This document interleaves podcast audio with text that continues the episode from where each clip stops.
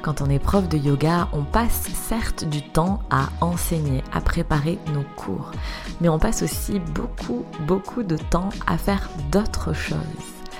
Et aujourd'hui, dans cet épisode de podcast, j'ai envie de vous partager les différentes activités d'un prof de yoga en dehors de son tapis. C'est un épisode qui invite à la réflexion autour du métier d'indépendant. Cet épisode pourra peut-être vous donner des pistes de réflexion si vous avez envie ou si vous êtes indépendant, si vous avez envie de le devenir ou si vous l'êtes, que ce soit prof de yoga ou pas.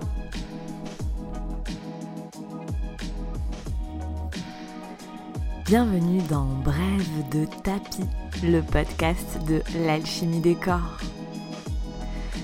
Ce podcast est pour ceux qui pratiquent le yoga à la maison ou en studio et qui souhaitent progresser sans se blesser, que vous soyez débutant ou non. Je m'appelle Marion et j'enseigne le yoga à Albi, dans mon studio et également en ligne. Je vous partage dans ce podcast des réflexions sur l'aspect postural du yoga, des astuces pour pratiquer à la maison en sécurité, des exercices d'autocorrection dans les postures de yoga et des anecdotes un peu plus personnelles. Allons-y! Si vous aimez ce podcast, abonnez-vous pour ne rien manquer des prochains épisodes. Vous pouvez également noter l'émission, mettre des étoiles, mettre des cœurs, laisser un avis sur Apple Podcast pour m'aider à faire connaître Brèves de Tapis.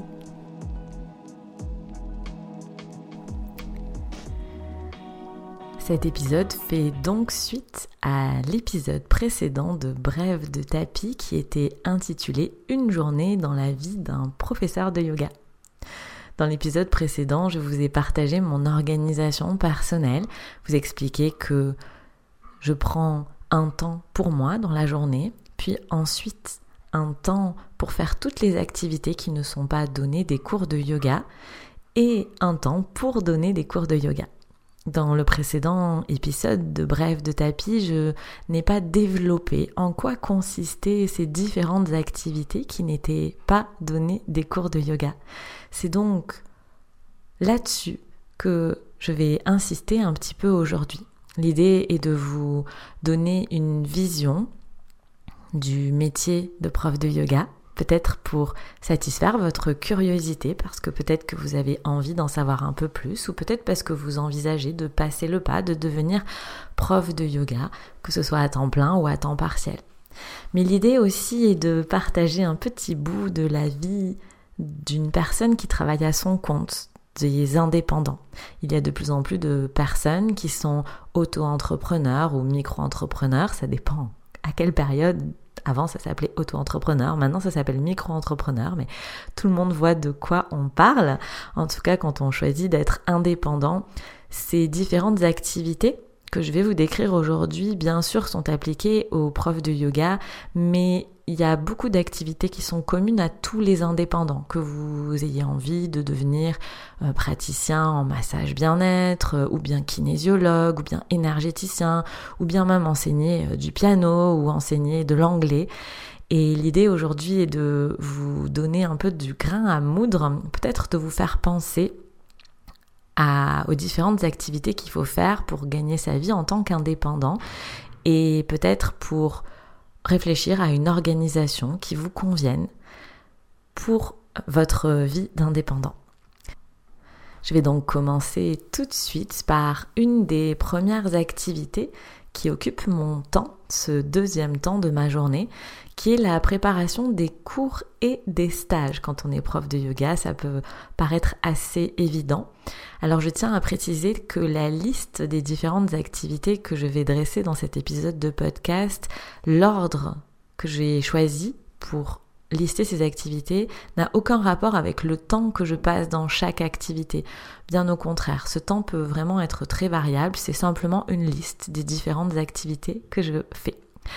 Donc la préparation des cours et des stages de yoga, ça signifie préparer le contenu des cours de yoga, le déroulé d'une séance, d'être sûr qu'il y ait de la complémentarité entre les différents styles de yoga que j'enseigne personnellement, être sûr de vous proposer des séquences de yoga qui permettent de trouver un équilibre dans le corps, un équilibre aussi entre force et souplesse, qu'il y ait une logique derrière tout ça, qu'il y ait un vrai déroulé de séance, un déroulé dans la séance, un déroulé sur le mois et voire un déroulé sur l'année ou sur le temps de la retraite, si on parle d'une retraite, pour vraiment vous aider à progresser. Donc il y a vraiment, en tout cas personnellement, dans ma façon de préparer, d'organiser mes cours, pour moi il y a vraiment une ligne directrice. Ce n'est pas faire du yoga pour faire du yoga, même si c'est très bien, hein, mais personnellement j'ai envie qu'il y ait un déroulé de séance, une direction dans mes séances, mais aussi à plus long terme. Dans la préparation des cours et des stages, donc il y a vraiment ce contenu, mais il y a aussi l'idée de trouver un endroit pour donner ses cours, que ce soit un endroit pour donner des cours hebdomadaires qui soit à soi ou une salle partagée avec d'autres. Ça fait aussi partie des activités qu'un prof de yoga doit faire en dehors de son tapis ou en dehors de ses périodes d'enseignement. Il y a aussi l'idée de trouver des lieux pour proposer des stages, des retraites, si on a envie de faire ça. Et tout ça, c'est des choses qui peuvent paraître assez simples, mais qui en réalité ne le sont pas. C'est parfois le parcours du combattant pour trouver des lieux pour enseigner qui nous conviennent, des lieux où il y a encore des horaires disponibles. Et souvent, c'est pas une partie négligeable du travail. Donc la deuxième activité après la préparation des cours et des stages, à laquelle je consacre beaucoup de temps, c'est ma formation continue. Pour moi, un prof de yoga, c'est important qu'il continue à se former. On parle du corps, le corps est un organisme vivant, les recherches qu'il y a sur le corps évoluent, la façon de faire du yoga, la façon d'enseigner le yoga évolue, et donc c'est important de continuer à faire des formations. Alors là, je vous parle évidemment des formations de yoga, mais il n'y a pas que ce type de formation. Quand on est indépendant, on a souvent besoin de faire des formations dans des domaines qui sont connexes à celui dans lequel nous travaillons. Et ces formations connexes nous aident souvent à développer notre activité, donc elles sont vraiment importantes par rapport... Il n'y a pas que la formation en yoga. Et donc pour pouvoir faire cette formation continue, il y a 3 sous-activités à faire. La première, c'est qu'il faut être capable d'identifier où on a besoin de se former, où on a besoin de progresser. Et donc ça, c'est du temps de réflexion où on va vraiment se remettre en question et essayer d'identifier clairement nos besoins pour ensuite trouver des formations qui remplissent nos besoins. Pareil, ça peut prendre un peu de temps. Et bien sûr, il faut ensuite, qui est en général la partie sympa de la chose, faire notre formation. Ensuite, la troisième activité qu'on fait en dehors de son tapis quand on est prof de yoga ou qu'on doit faire aussi quand on est indépendant, c'est la partie que j'ai voulu appeler administrative. Alors c'est une partie souvent que beaucoup de gens n'aiment pas, mais qu'on est obligé de faire pour déjà une question de légalité, hein. Et puis parce que si on veut gagner sa vie en étant prof de yoga ou indépendant à temps plein, on n'a pas trop le choix que de passer par la case comptabilité. Donc bien évidemment, on consacre du temps dans cet administratif à faire notre comptabilité, à interagir avec les différents organismes de l'État, avec l'URSSAF, les impôts, pour payer nos cotisations sociales, pour payer la TVA, payer la cotisation foncière des entreprises, tout ce genre de choses. Et donc ça, souvent, hein, c'est aussi des échanges, surtout quand on débute, il faut commencer par comprendre comment ça fonctionne. Et des fois, on a besoin de poser des questions, donc on échange avec tous ces différents organismes d'État. Et donc ça prend du temps. Souvent aussi, dans le côté administratif, assez régulièrement, bien évidemment c'est très vrai au début quand on monte une activité, mais c'est vrai tout le temps, on a besoin de faire évoluer son statut. C'est-à-dire que quand, au fur et à mesure qu'on évolue, et au fur et à mesure du temps qui passe, souvent on a besoin de changer son statut. Quand on commence par exemple en micro-entreprise, souvent on a des allègements au niveau des charges qu'on va payer. Puis quand ces allègements ne sont plus présents au bout d'un certain temps, mais souvent il faut se reposer la question de dire est-ce que je fais évoluer mon statut juridique ? Donc par exemple passer de micro-entreprise à entreprise individuelle au réel, ou bien peut-être à carrément monter une société. Alors je ne vais pas m'étaler sur le jargon, mais souvent on a besoin de se poser et de s'appuyer sur notre comptabilité pour réfléchir à comment faire évoluer notre statut. Ensuite, dans ce point administratif, on a aussi la gestion avec les banques, bien évidemment, avoir un compte professionnel, un compte en banque professionnelle, mais aussi arriver à trouver des solutions pour faciliter la vie de nos élèves, de nos clients concernant les moyens de paiement. Donc par exemple, avoir un terminal de carte bleue, permettre aux clients de payer en ligne, et donc tout ça c'est du temps qui passe, qu'on passe dans notre partie administrative. Et il y a aussi dans cette notion de partie administrative, essayer de trouver des solutions pour que ce soit facile pour nos élèves de s'inscrire à un cours de yoga, pour que ce soit le plus simple possible pour vraiment les aider à tenir leur bonne résolution de faire du yoga. Dans la partie administrative, il y a aussi le côté gérer les assurances, les mutuelles, la prévoyance, si jamais on se casse une jambe, la retraite. Voilà, c'est des choses qui sont assez importante. On parle des choses de la vraie vie qui sont pas toujours joyeuses quand on en est à parler de la prévoyance ou des mutuelles. En général, les discussions avec les assureurs sont pas toujours les plus sympas. Mais par contre, c'est vraiment quelque chose de très important. Il faut s'en occuper, surtout en cas de pépin, parce que c'est toujours pareil. Quand tout va bien, mais quand ça va mal, ça se passe pas très bien. Donc, on a vu jusque-là dans les différentes activités la préparation des cours et des stages, la formation continue, l'administratif. Un autre point sur lequel on passe beaucoup de temps quand on est prof de yoga ou quand on est indépendant, c'est la communication. La communication, c'est toute une histoire parce que bien évidemment, quand on veut donner des cours de yoga, par exemple, il faut avant tout avoir des élèves parce que c'est compliqué de donner des cours de yoga sans élèves. Et donc ça veut dire qu'il faut être capable de développer des stratégies de communication. C'est vraiment, pour moi en tout cas, c'est vraiment de la stratégie pour arriver à se faire connaître, pour arriver à se faire différencier. Et donc ça veut dire que c'est là qu'on arrive dans la gestion des réseaux sociaux, de quel type de post on va faire, de quoi on va parler, à quelle fréquence. Il n'y a pas de secret, peut-être vous le savez ou pas, mais la régularité sur les réseaux sociaux est quelque chose de très important. Et donc c'est là qu'on arrive à faire des grands tableaux avec différentes actions et à dire le lundi, je publie sur les réseaux sociaux une brève de cours où je parle d'une posture en particulier de yoga. Le mardi, je publie une brève de vie où je parle de la vie de prof de yoga, où j'écris un petit texte sur la vie de prof de yoga. Le mercredi, je fais de la pub pour les stages, pour les retraites que j'organise. Le jeudi, je fais une petite vidéo de 30 secondes pour donner des conseils d'alignement sur une petite posture en particulier.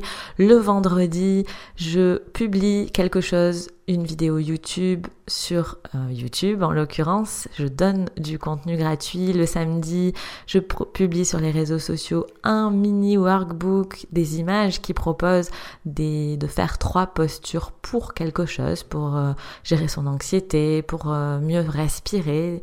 Et le dimanche, je parle de la médiathèque de l'Alchimie des Corps, ma plateforme de cours de yoga en ligne où il y a une nouvelle vidéo toutes les semaines qui n'est disponible que sur la médiathèque, et donc j'explique quel est le thème de la vidéo de la semaine. Voilà, personnellement, mon organisation est celle-là, et c'est du boulot, il faut produire tous ces contenus et il faut les organiser sur les réseaux sociaux. Bien évidemment, dans le côté communication, il y a aussi la gestion du site internet. Alors, il y a la phase de fabriquer le site internet qui prend souvent beaucoup de temps, surtout si on décide de le faire à la main, sans prendre un prestataire externe. Souvent, en tout cas, c'était mon cas, on se fait des peurs sur son site internet où on met un module WordPress à jour et paf, tout qui plante, le site internet qui n'est plus accessible, on ne sait pas pourquoi, et là c'est la panique à bord, donc de temps en temps on se fait quelques sueurs froides, mais dans la communication, la création mais aussi la gestion du site internet sont des étapes importantes. Une autre activité qui est complémentaire à cet axe de communication qu'on fait en dehors de son tapis de yoga quand on est prof, c'est la création de contenu. Donc peut-être que vous avez découvert à travers cet épisode de podcast mon organisation autour de la communication. Peut-être que vous profiterez de cet épisode pour aller chercher l'Alchimie des Corps sur Instagram, sur Facebook et peut-être sur YouTube, et vous verrez du coup les contenus que je crée tous les jours. Et donc, dans ces différentes activités, il faut tourner les vidéos, il faut fabriquer les images, il faut écrire les textes, il faut rédiger les podcasts, il faut enregistrer les podcasts pour parler de tout ça. Et donc, il y a dans cette création de contenu, en tout cas pour moi, j'ai du contenu gratuit, du contenu payant, et donc il faut tourner, enregistrer, monter, post-produire, mettre en ligne tous ces contenus. Voilà, la création de contenu, c'est quelque chose qui prend aussi beaucoup de temps, en tout cas moi, dans ma vie de prof de yoga, mais que je fais toujours avec beaucoup de plaisir parce que c'est toujours un plaisir de lire vos retours. J'adore voir dans les commentaires YouTube quand vous avez la gentillesse de me dire que ce que je propose vous soutient vraiment, ou bien sur la médiathèque, quand vous prenez le temps de m'envoyer un petit mail pour me dire que cette mini-retraite du week-end de yoga que j'ai proposé vous a vraiment changé votre week-end, voire même donné une ouverture un peu différente sur votre pratique du yoga. Je suis toujours hyper touchée, et dans les moments de mou, parce que oui, j'ai des moments de mou, je vais souvent relire vos mails, vos gentils messages pour m'encourager à continuer. Pour aborder une autre activité qu'on a quand on est indépendant ou quand on est prof de yoga, il y a ce que j'appelle le service client. C'est-à-dire qu'il y a une grosse partie de notre temps et de mon temps qui est consacré à répondre aux mails, à répondre au téléphone, à gérer aussi les problèmes techniques que peuvent avoir les personnes, que ce soit par exemple pour des réservations ou que ce soit pour des problèmes de connexion ou de paiement. Voilà, il y a vraiment cette notion de service client. Ensuite, quand on a son propre studio de yoga, comme moi à Albi, il faut également gérer notre lieu de cours. Et donc ça veut dire faire le ménage. Souvent, on n'y pense pas, mais oui, j'ai beau avoir un aspirateur robot, il fait quand même pas tout seul. Gérer aussi les diverses réparations qu'il peut y avoir, hein. Il y a toujours des choses qui cassent, surtout quand il y a beaucoup de monde qui passe dans des lieux communs comme ça. Donc, il y a toujours des petits problèmes à réparer. Il y a aussi la gestion de du matériel de yoga, réparer aussi la casse. Moi, personnellement, j'ai fabriqué beaucoup de choses à la main. J'ai cousu des sangles, j'ai cousu des bolsters, que souvent vous me dites que mes bolsters sont super et vous me demandez si je les vends. Mais non, parce que c'est beaucoup trop de travail de couture. Je n'aurais jamais le courage de recommencer de ce côté-là. Donc, mais voilà, ça arrive qu'une couture lâche, qu'un bolster fuit, et donc il faut mettre la casquette de couturière et puis prendre son fil et son aiguille et recommencer. Et personnellement, parce que j'ai fait le choix d'avoir dans mon studio de yoga une petite boutique pour vous proposer des produits de yoga avec des marques qui me tiennent à cœur, des marques qui sont écologiques, qui font un petit peu attention à l'impact qu'elles ont sur notre planète, qui font attention aux matières qu'elles choisissent et aux lieux de fabrication. Et donc ça veut dire qu'il faut gérer cette boutique, donc déjà trouver des fournisseurs avec qui on a envie de travailler, gérer des stocks, faire des commandes, gérer les livraisons, installer tout ça dans le magasin, que ce soit avec des sociétés un peu grosses ou que ce soit avec des personnes qui font ça plus artisanalement. J'ai plusieurs personnes au studio de yoga qui me laissent en dépôt-vente différents produits, des accessoires autour du yoga. Donc voilà, il y a aussi tout ça à gérer. Et dans les dernières activités, en tout cas de la liste que j'ai choisi de vous faire aujourd'hui, il y a aussi la gestion des prestataires. Alors bien évidemment, si on n'a pas de prestataires, cette activité n'a pas lieu d'être. Mais quand on a des prestataires, donc des gens qui travaillent pour nous, il faut souvent d'abord définir nos besoins, voir qu'est-ce qu'on peut déléguer, et puis établir un plan d'action, une organisation. Alors personnellement, j'ai un énorme tableau dont on se sert avec une de mes prestataires pour la communication, qui m'aide pour la publication des réseaux, sur les réseaux sociaux. Donc moi, je crée tous les contenus, puis elle s'occupe de les programmer pour le faire. Et donc pour qu'il n'y ait pas de couac dans l'organisation, ça veut dire que de couac dans la publication, ça veut dire qu'il faut avoir une organisation très précise.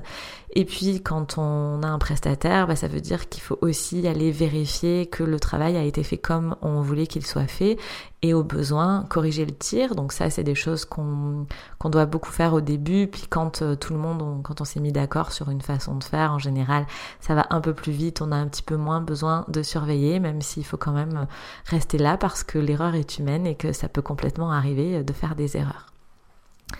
Voilà, donc j'avais envie aujourd'hui de vous montrer l'envers du décor, de vous montrer quelques-unes, parce que je suis pas sûre que ma liste soit exhaustive. C'est possible que j'ai oublié quelques activités que je fais de façon plus annexe. Mais l'idée, c'était de vous donner un aperçu sur qu'est-ce que c'est que la vie d'un prof de yoga et qu'est-ce qu'on fait en dehors de notre tapis. Donc on a vu la préparation des cours et des stages, la formation continue, l'aspect administratif, la communication, la création de contenu, la gestion du service client, la gestion de notre lieu de travail quand on accueille du public et la gestion des prestataires. Alors bien évidemment, un petit clin d'œil à cette période Covid qui a été assez difficile pour nous, dans le sens où en plus il a fallu voir quelles étaient les différentes réglementations qui étaient mises en place et trouver comment adapter toute notre organisation de travail à ces réglementations. Et ça, c'est pareil, ça a parfois été un vrai casse-tête chinois, mais on s'en est bien sortis. Voilà, j'espère que cet épisode vous aura éclairé, peut-être vous aura donné des pistes de réflexion sur le métier d'indépendant, sur le métier de prof de yoga. Et je voudrais conclure en disant que comme dans tous les métiers, quand on est prof de yoga, il y a des aspects de notre travail qu'on aime moins faire. Ça, c'est sûr. Parfois, l'administratif, on déteste ça, mais il faut le faire. Et en tout cas, pour être indépendant, je pense que c'est vraiment important de se rendre compte qu'il faut aimer faire beaucoup de choses très différentes, qu'il faut être autonome et être sûr de vraiment aimer le métier qu'on fait, parce que souvent on peut arriver à s'en dégoûter, parce que pour arriver à donner des cours de yoga, donc qui est le troisième temps d'organisation de ma journée, eh bien il y a ce deuxième temps, il y a toutes ces activités que je viens de vous décrire qui sont très importantes, qui font vivre les cours de yoga. Vous retrouverez les liens vers d'autres épisodes de podcast, notamment une journée dans la vie d'un prof de yoga, et également mes épisodes autour de mon changement de vie de cadre sup à prof de yoga, si vous avez envie d'en savoir un petit peu plus sur tous ces sujets.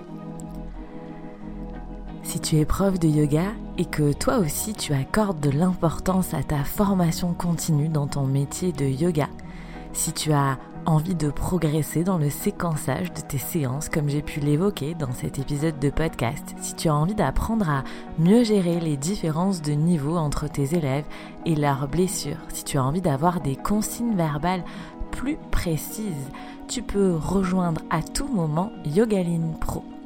YogaLigne Pro, c'est ma formation pour les profs de yoga qui sont sensibles à l'alignement postural. YogaLigne Pro, c'est pour toi si tu es prof de yoga, que tu aies déjà des élèves ou pas, que tu enseignes en ligne ou en présentiel. Peu importe le moment de l'année où tu écoutes cet épisode de podcast, tu peux rejoindre YogaLigne Pro à tout moment. YogaLigne Pro, c'est une formation de 50 heures avec 40 heures de vidéos préenregistrées que tu peux donc commencer en toute autonomie dès que tu t'es inscrit, et 10 heures de cours sur Zoom avec moi. Je te laisse toutes les infos pour rejoindre YogaLigne Pro sous la vidéo si tu regardes sur YouTube, ou dans les notes de l'épisode si tu écoutes ça sur ta plateforme d'écoute préférée. Si tu as des questions, n'hésite pas à réserver un appel découverte avec moi à propos de YogaLigne Pro. Merci pour ton écoute et à la semaine prochaine pour une nouvelle vidéo.